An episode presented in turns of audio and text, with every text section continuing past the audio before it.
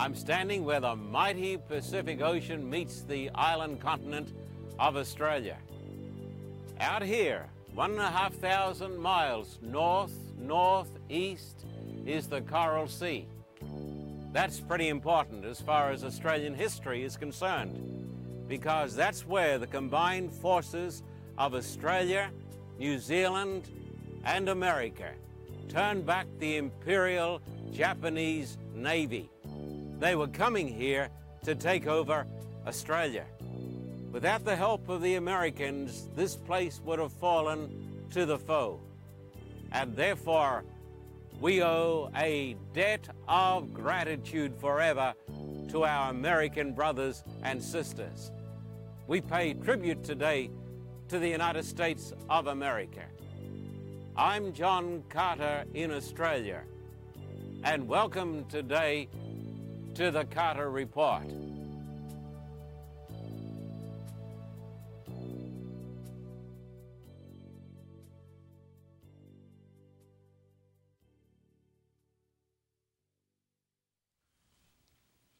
Did you have your oatmeal this morning?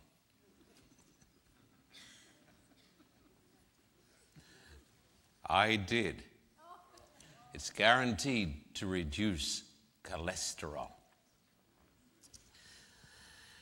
What has that got to do with the meeting today? Beverly today is going to talk about oatmeal. Would you please welcome her today?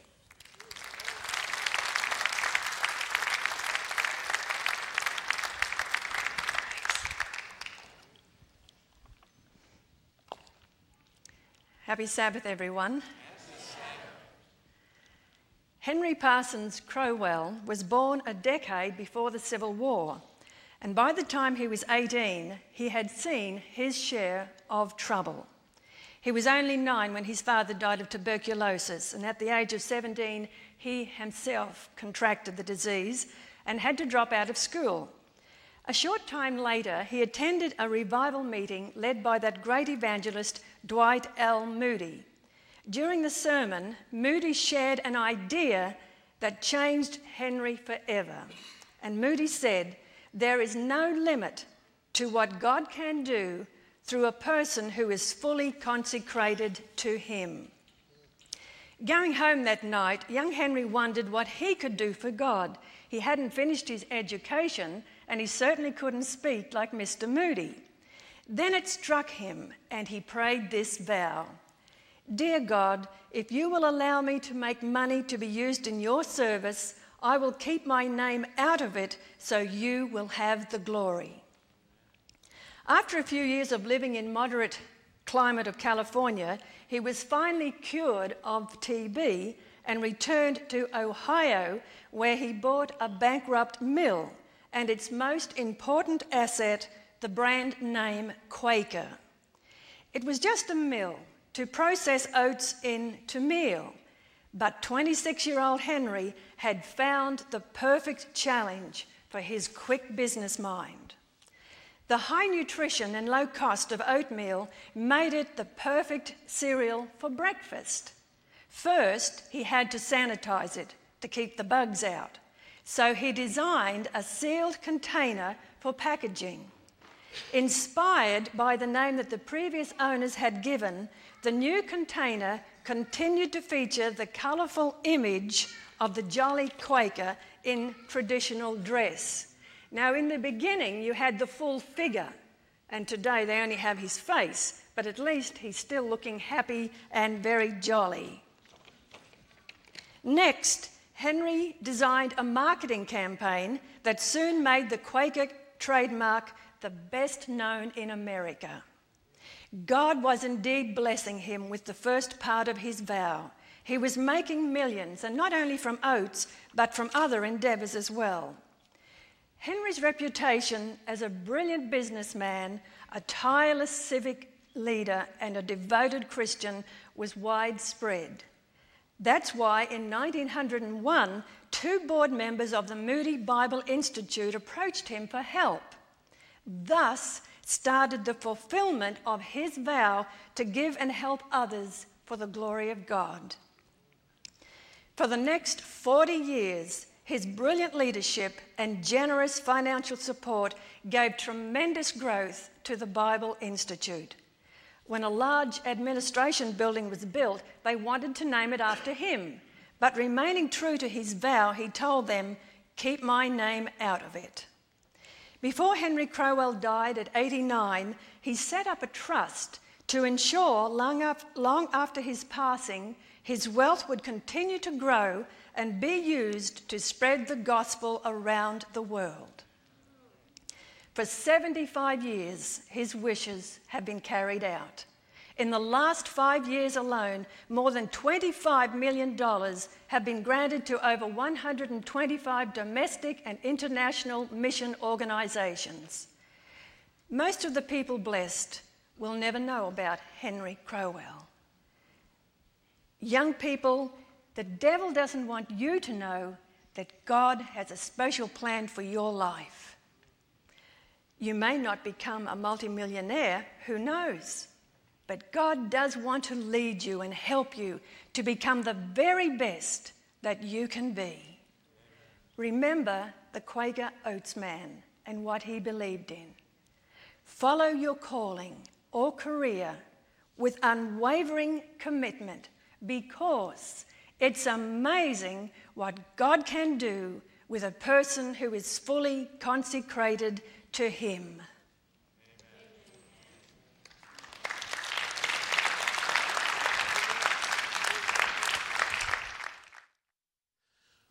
You'll notice beside, behind me, on uh, my right and on my left, some rather strange animals.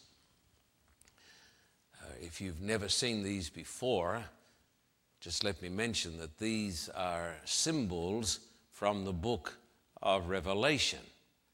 And we're going to refer to them today as we go along. The topic today is America in Bible prophecy what Satan doesn't want you to know.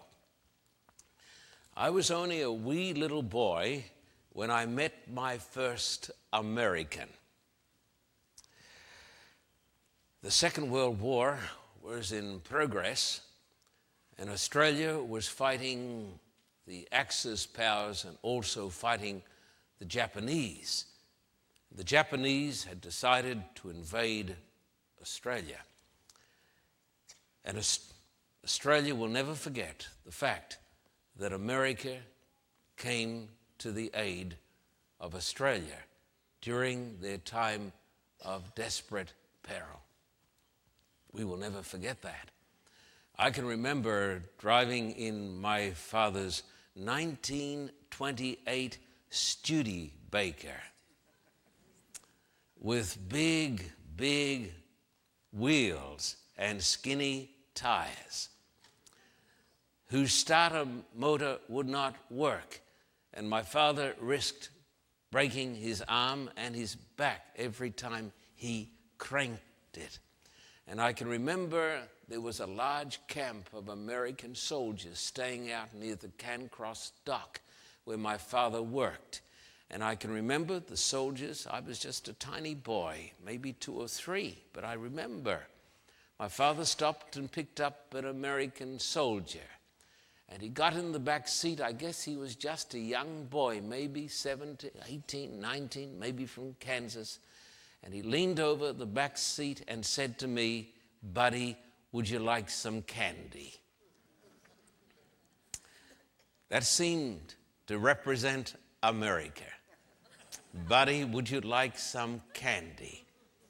Generosity and kindness. I can remember when the American warships would come into the Cairncross dock, and my father used to drive a crane. And there'd be a crane on one side of the dock and a crane on the other side running along the railway lines, and two cranes would guide these big warships into this big dock. And my father worked long hours. He sometimes would work 24 hour shifts. Sometimes he wouldn't go home for days because a war was on and every man was expected to do his duty.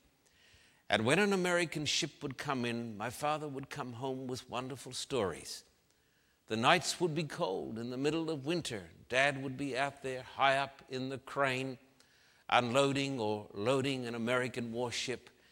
And my father would say, halfway through the night, an officer would call out, Hey, buddy, you up there in the crane, do you want something to eat? My father said the Americans were the most generous people in the world. What I'm going to tell you now is censored, and the CIA must never hear it. but under our beds at my house on the riverbank at 31 Key Street, Bulimba, Brisbane, we had dozens of jerry cans. You don't know what that is? Roland Stewart would know. They were the cans that Americans carried that contained petrol or gas. And there was a terrible rationing on. But because of our associations with the Americans, we were never short of gas. Even though every night, I guess, we were in dire peril of meeting our Creator. I will never forget those things. I will never forget those days. I don't remember personally, but a tremendous battle was fought off the Queensland coast. Off the Queensland coast, you have the Great Coral Sea. There you have the Great Barrier Reef. And the Japanese were coming down like a wolf upon the fold. Australia had only a small population, and most of our soldiers were in Europe fighting the Nazis. So Australia was largely unprotected. The Japanese Imperial Navy steamed south to invade Australia. But they hadn't counted on the Americans. And there the back of this invading force was broken in the Coral Sea. Australians have got long memories. We remember General Douglas MacArthur in Brisbane, where he stayed at the Lennons Hotel. My father told me, I saw the general today walking with his pipe. Australia owes a debt of gratitude to America. And that is why, when your president, George Bush, called my prime minister, John Howard, and said, We don't have many friends apparently in Europe and in the world. Will you stand with us? It didn't take long for the prime minister to say, we have been with you in the First World War, in the Second World War, in the Korean War. We bled together.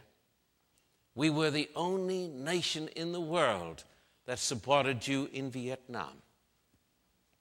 And we were with you in the Gulf War, and we will be with you when you invade Baghdad. And so Britain and Australia supported America. In times of crisis, we know who our friends really are. Americans and this great nation have made some great accomplishments for the human race. There are some terrible blots on the history of America, such as slavery. Nobody can think about this without a sense of shame, especially if he, his ancestors were involved in the slave trade. But we should never forget that while there was slavery, there was also an American Civil War. When hundreds of thousands of young men, the vast majority being white young men, gave their lives that black slaves might be free. We should never forget that. We should never forget the good moments of the civil rights, even though awful things were practiced against black people in this country, we should never forget that America as a nation rose up in indignation and said, This shall not prevail. We should never forget this. We should never forget Martin Luther King, a black preacher, and his wonderful speech, I have a dream. We should never forget that although America has seen some awful things, she has stood at the pinnacle of earthly accomplishments. We should never forget how America has treated her enemies. When you think what the Nazis did in Europe, and yet how America rebuilt Germany through the Marshall Plan. Just think if Germany had won the war, would Germany have done the same as America did? I don't think so.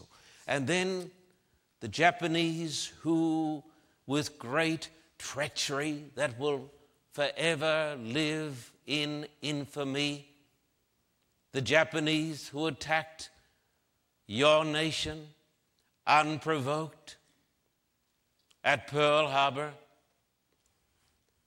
Shall we ever forget the fact it was America who rebuilt Japan? And Japan today would be a barren, howling wilderness were it not for the United States of America. And then, for many, many years, America rallied the support of the free world and stood courageously against communism until the Great Wall in Berlin fell, as it was destined to do. And then some of you here will remember the Berlin airlift when the communists said, We're going to starve these Germans into submission, and the Americans said, This will not stand. And they flew plane load after plane load every minute into the city of Berlin. America, I would remind you, has been a wonderful friend to Germany and to France and to Japan and to the rest of the world. And that is why when your President George Bush called my Prime Minister, he said, Yes, we are divided at home on this issue concerning the legality of it.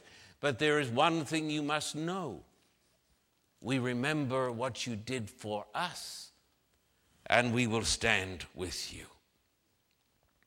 This is a nation that has developed as possibly no other nation in the world the concepts of democracy, like freedom of speech and freedom of religion and justice for all men, and freedom for people to go on street marches and to disagree against the government. I've heard some people who must be very ignorant say we should not allow street marches. I would remind you that is the language of communist China, not the language of the United States of America. We believe in the right to disagree with the government. That's what America is about. And as was said in the United Nations when they were debating the Iraq issue, somebody said, We are very, very old countries, and America is so very young. And Colin Powell said, Yes, we are a young nation, but we are the world's oldest democracy. Amen. So, Americans have much to be pleased about. And America is America because of her unique, unnatural birth. Unique, unnatural birth. America's birth was a supernatural act by religious people who wanted to worship God. It was not raised up like China or France or some of these other countries. Unnatural, you say? Yes, unnatural because it is not natural to want to worship God. But America was born because of a persecuted, oppressed, suffering people seeking freedom. They came to this country to worship God. They were the true original Americans, the Pilgrim Fathers. The Puritans, the first Americans, were Englishmen who contradicted the English government and who believed that God must be first. Look at me, my American friends, and I will remind you of a truth that some of us have forgotten. Our first loyalty must ever be to God, not to our country.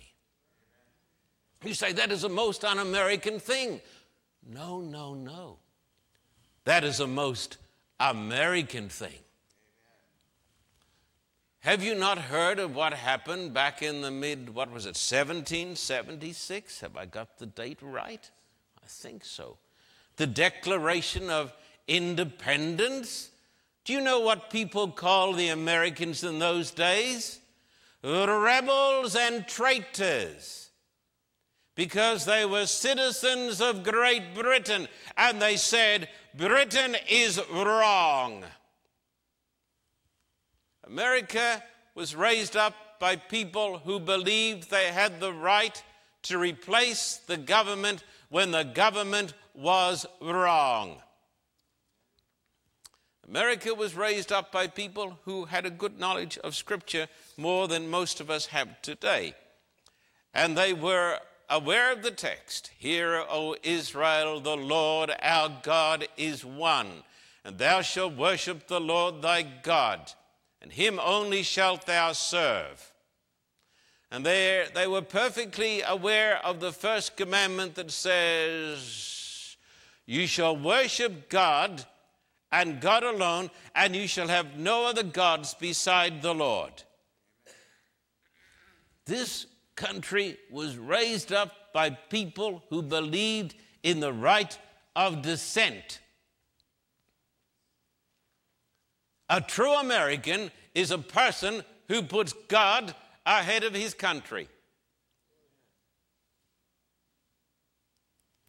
Otherwise, he is no different to a communist or an atheist or a Buddhist or some other religion.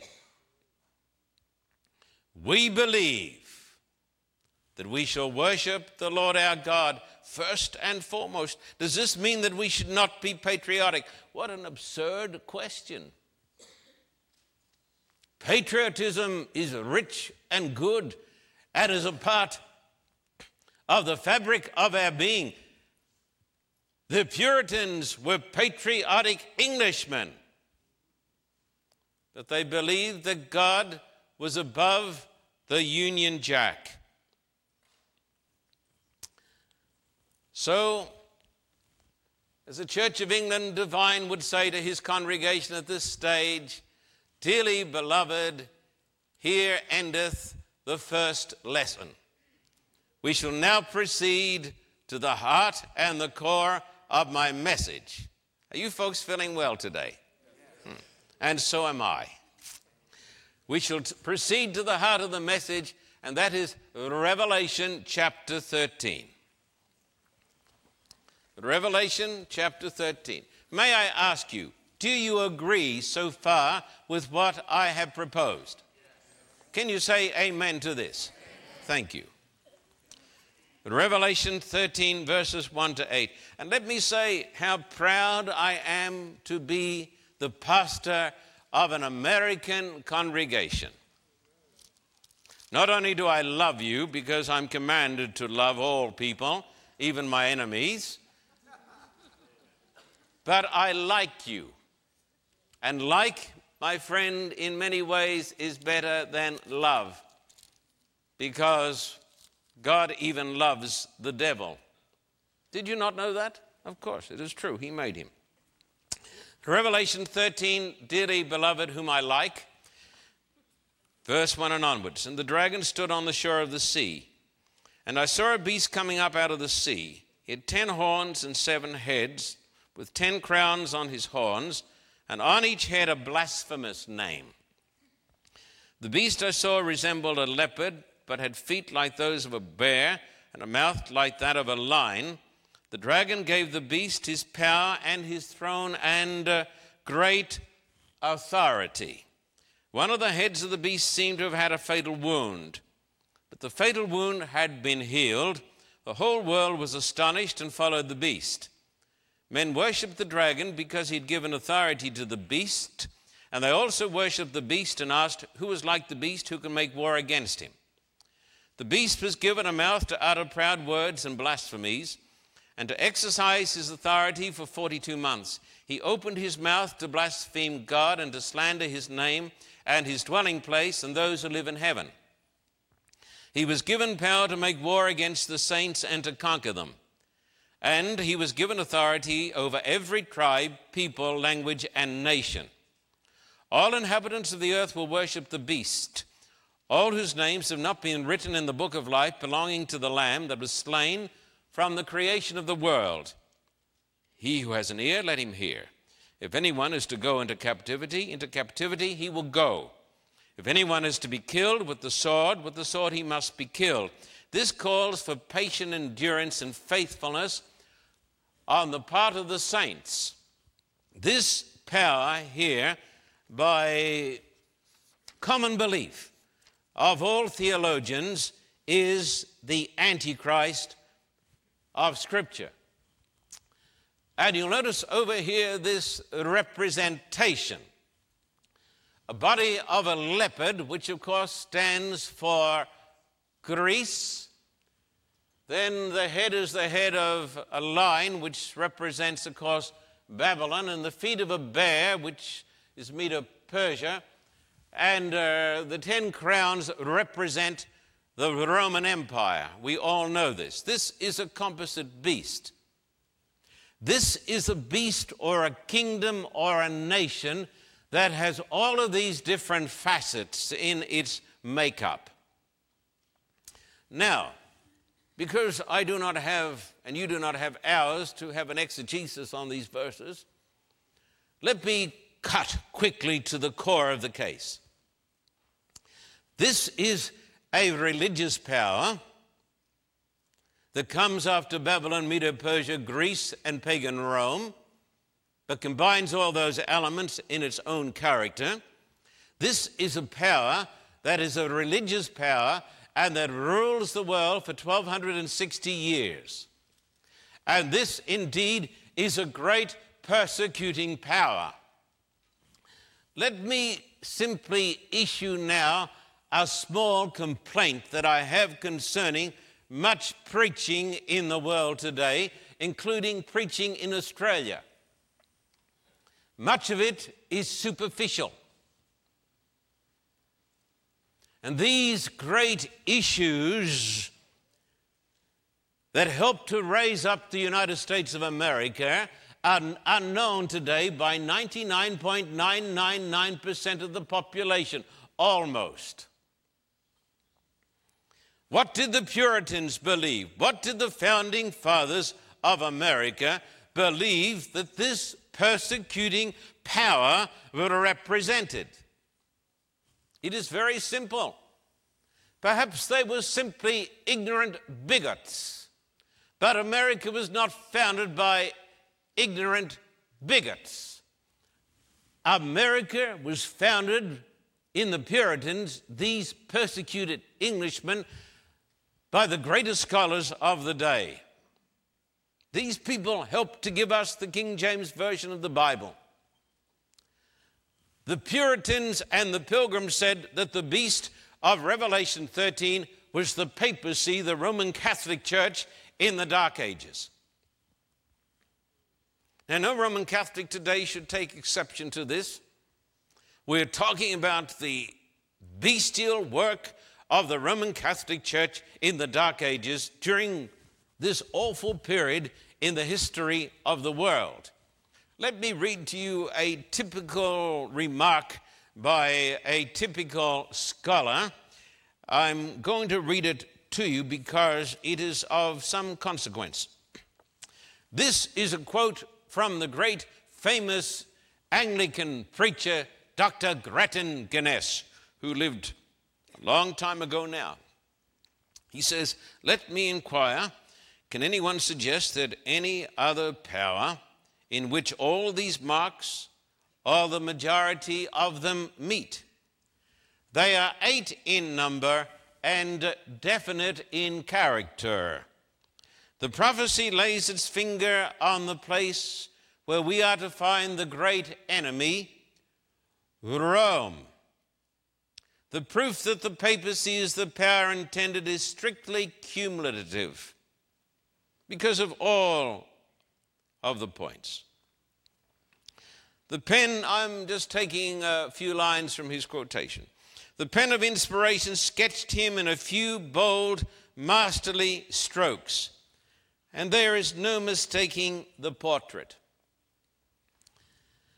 Why did the Puritans come to America? Why didn't they stay in Great Britain? And may I remind you that the genius of the American nation, the genius of the American nation is that it was founded by Protestant dissenters and Bible scholars. And they came to America to escape the ravages of the papacy in the Dark Ages that ruled for around 1260 years, starting in 538 and going through to 1798, when the papacy received a deadly wound when General Berthier, one of the generals of Napoleon Bonaparte, took the Pope prisoner. Can any person today, any Jesuit scholar, any Roman Catholic priest say my church did not persecute in the Dark Ages. No, none of them will say this if they are educated. This power put to death about 50 million Roman Catholics, Jews, and uh, Protestants, with a few Muslims thrown in for good measure. This power here, by the teachings of the greatest Bible scholars, and by the teachings of the founders of America points to the medieval church, the papacy. Now, this power came to the end of its rule around 1798. And if you will kindly read on in the Holy Scriptures, you'll find that another power comes up after the deadly wound that was administered to the church of Rome. Would you please take your Bibles and notice Revelation 13, and uh, I will give you the chapter, uh, the verse rather, it is verse 11. Revelation 13 and uh, verse 11. After the demise or the deadly wound that was given in 1798, please look at me before I read any further. You say to me, but we don't hear this being preached today by television evangelists. That does not surprise me at all. Not at all.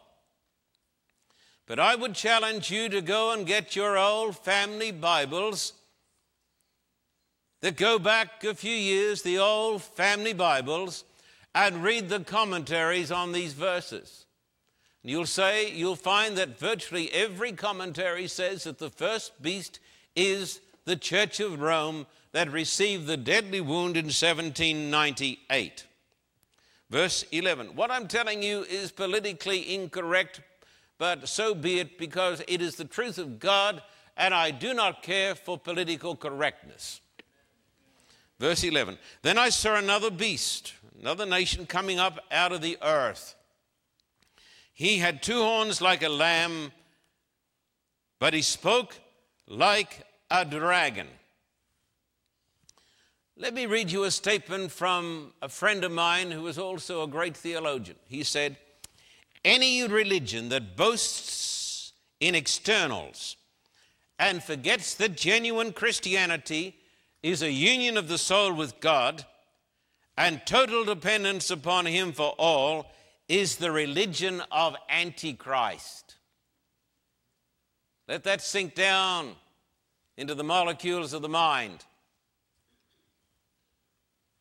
But here comes, after the demise of the papacy in 1798, another power. Notice from where he arises. This power, my friend, does not come up from the sea that represents the old world, because Scripture says, The water which you saw of peoples and multitudes and nations and tongues, that is where the huddled masses were. Give me your tied huddle masses. The huddle masses came from old Europe with its old Catholicism, its old traditions, its old anti Semitism. But this power that comes up like a breath of fresh air comes up not out of the sea, but out of the earth. This power comes from the old world, this power comes from the new. Notice when he comes up, John Wesley, the man who raised up the great Methodist Church, and my hero, my favorite preacher. 42,000 sermons, 360,000 miles on the back of a horse. Won 500,000 souls to Christ. Where are the preachers today? Where are the men of God? John Wesley said concerning this beast, You say the Methodists talked about these things. Indeed, they did. They studied these things. What has happened today? Ask them. John Wesley said, He is not yet come because he is to appear after the 42 months of the first beast. This is a power that comes upon the world scene and does not come up in the blood of oppression, but comes up as a lamb.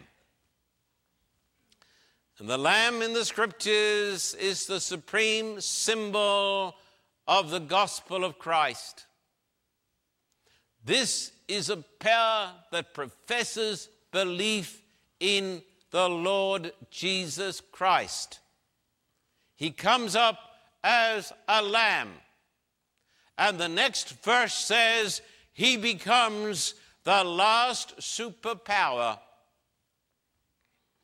Now, I would remind you of some things. These verses were written almost 2,000 years ago. And I would remind you that the Bible spoke about the time when there would be one remaining superpower in the world, who would be able to enforce his decrees eventually upon the whole human race.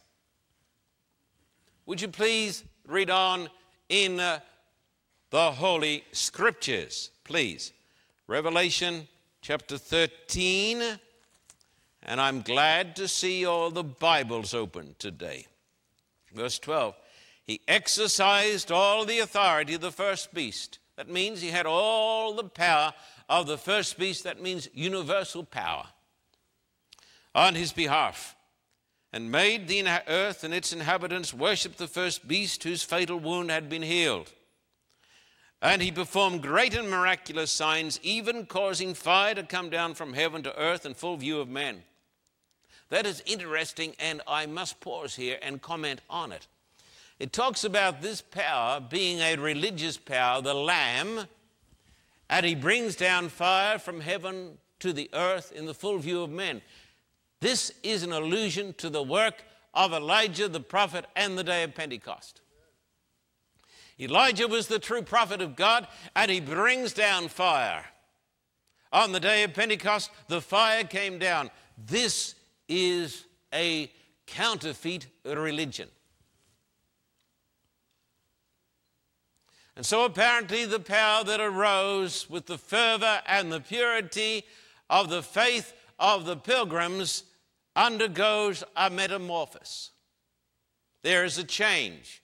This power brings down fire. It's not talking about bombs, it is talking about a great counterfeit religious system that arises in the last days and it arises in the new world.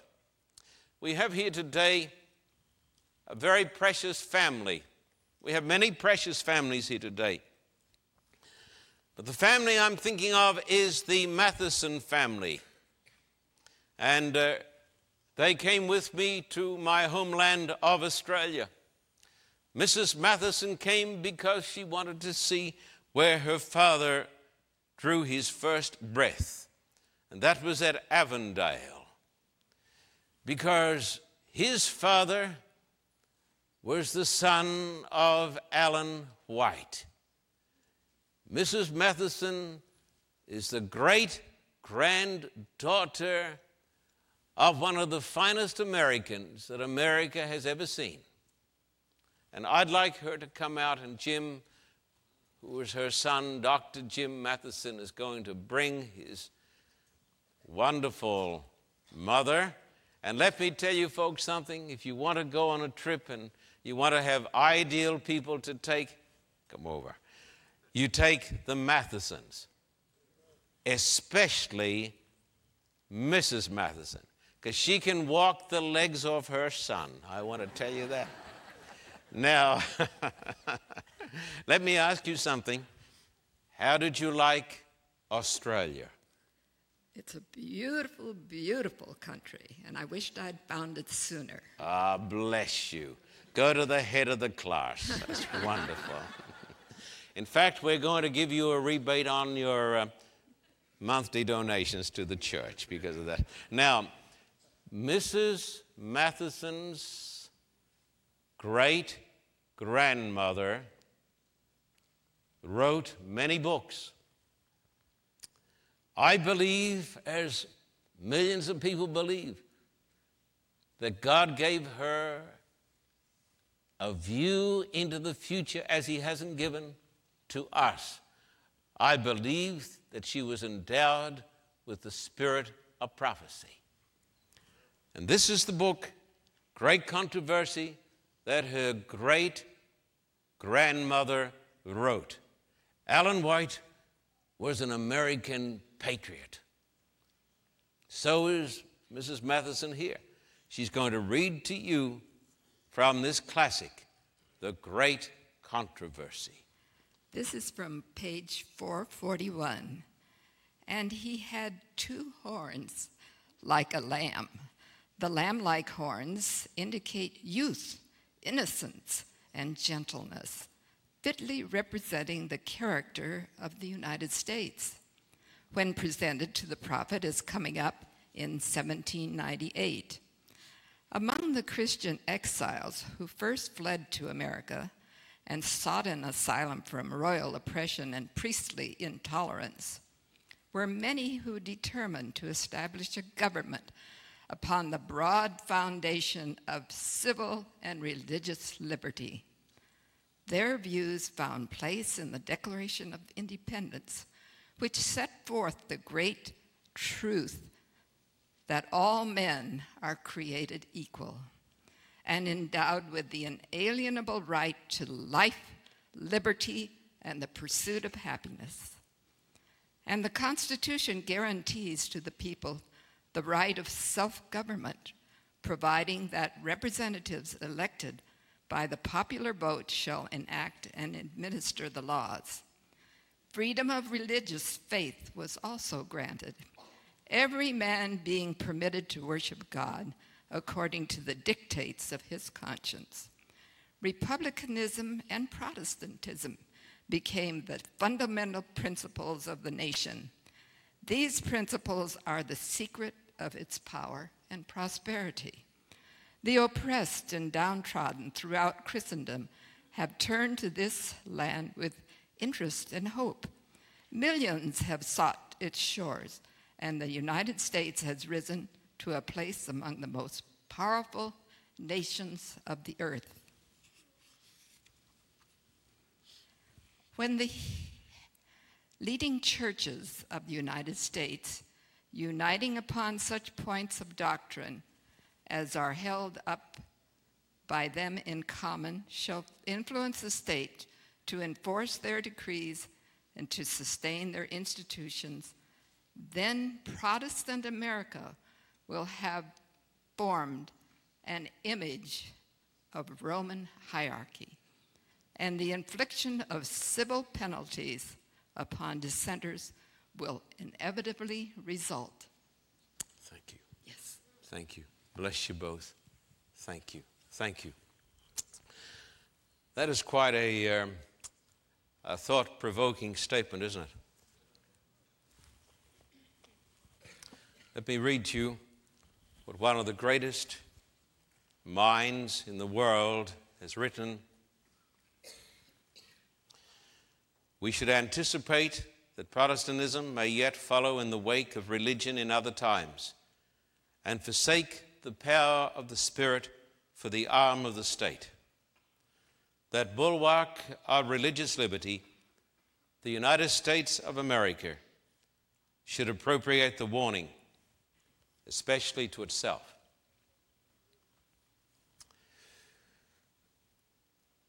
I want you to read on in the prophecy because I have some amazing thoughts to share with you. Please turn back to the prophecy, Revelation chapter 13. And we shall notice what lies ahead. Revelation 13, verse 14. Because of the signs he was given power to do on behalf of the first beast, he deceived the inhabitants of the earth. He ordered them to set up an image in honor of the beast who was wounded by the sword and yet lived. He was given power to give breath to the image of the first beast so that it could speak and cause all who refused to worship the image to be killed. He also forced everyone, small and great, rich and poor, free and slave, to receive a mark on his right hand or on his forehead, so that no one could buy or sell unless he had the mark, which is the name of the beast or the number of his name. Let me give you a tiny exegesis.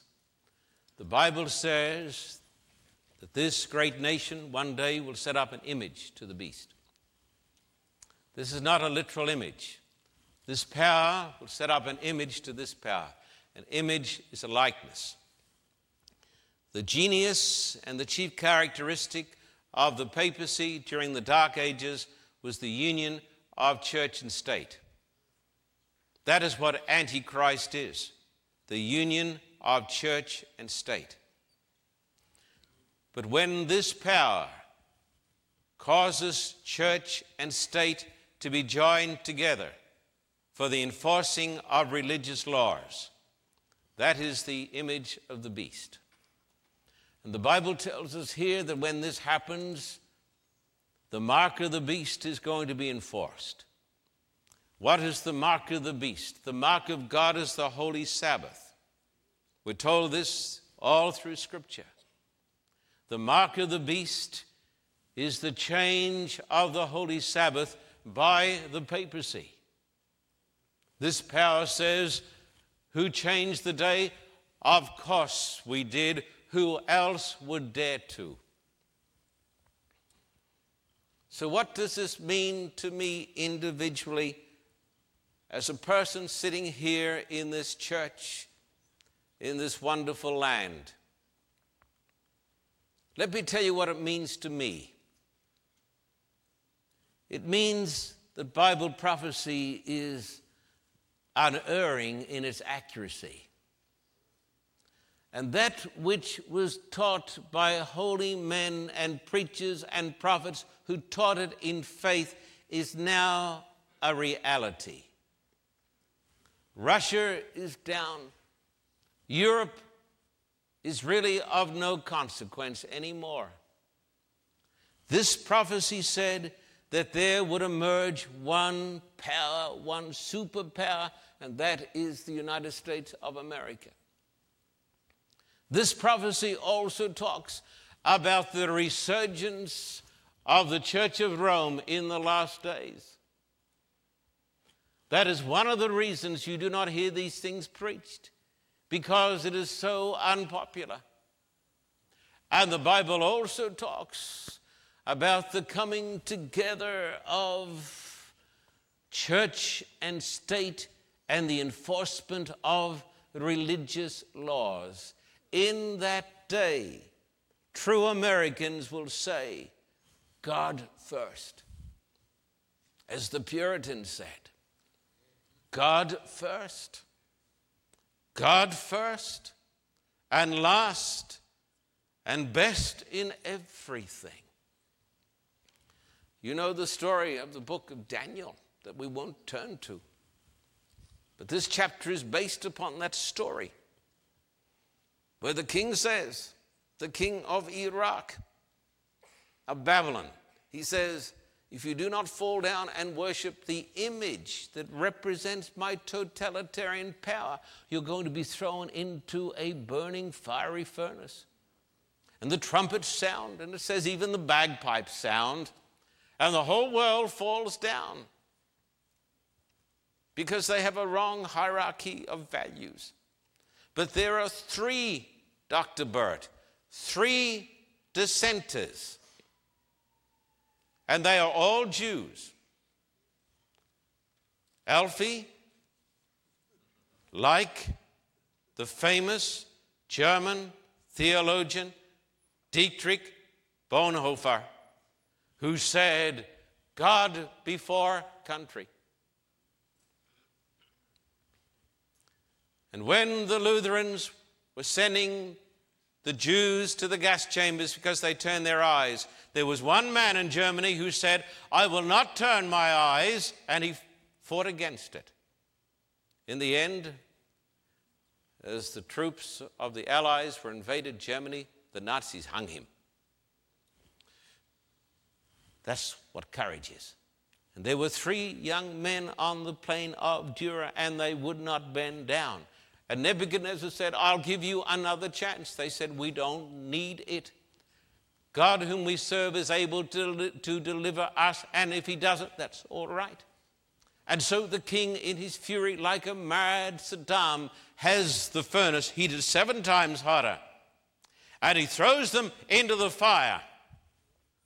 And then he looks through the door and he says, I see one, two, three, four.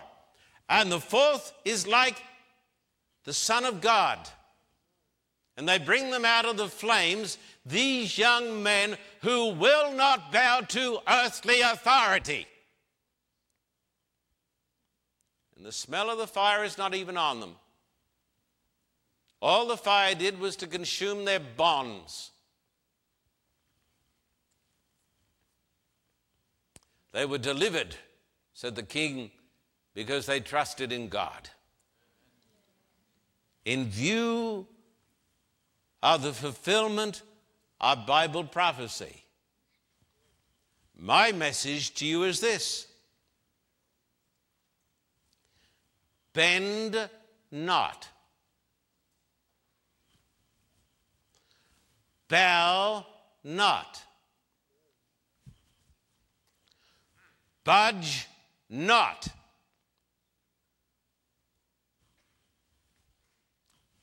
Burn not. Amen.